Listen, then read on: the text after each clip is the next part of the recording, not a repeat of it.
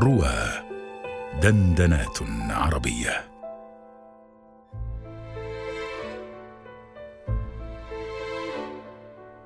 فيما يرى النائم ينازع الحنين صاحبه إلى كل ما سكت عنه.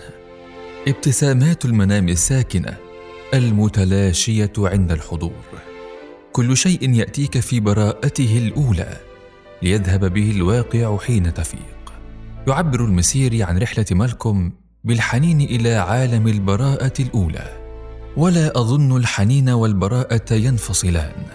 يحن درويش إلى خبز أمه. وما للخبز من شيء ولكن في أمه براءة الذكريات. وأنا أحن إلى أشياء لا أعرفها. فلا أملك الحنين صحوا.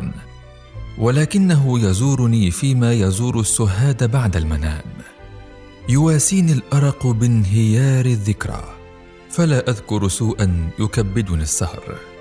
وتعذبني الأحلام بكل جميل خبأته عن نفسي لكي لا اطلبه فيذكرني في غفوتي وأصحو بلا شيء.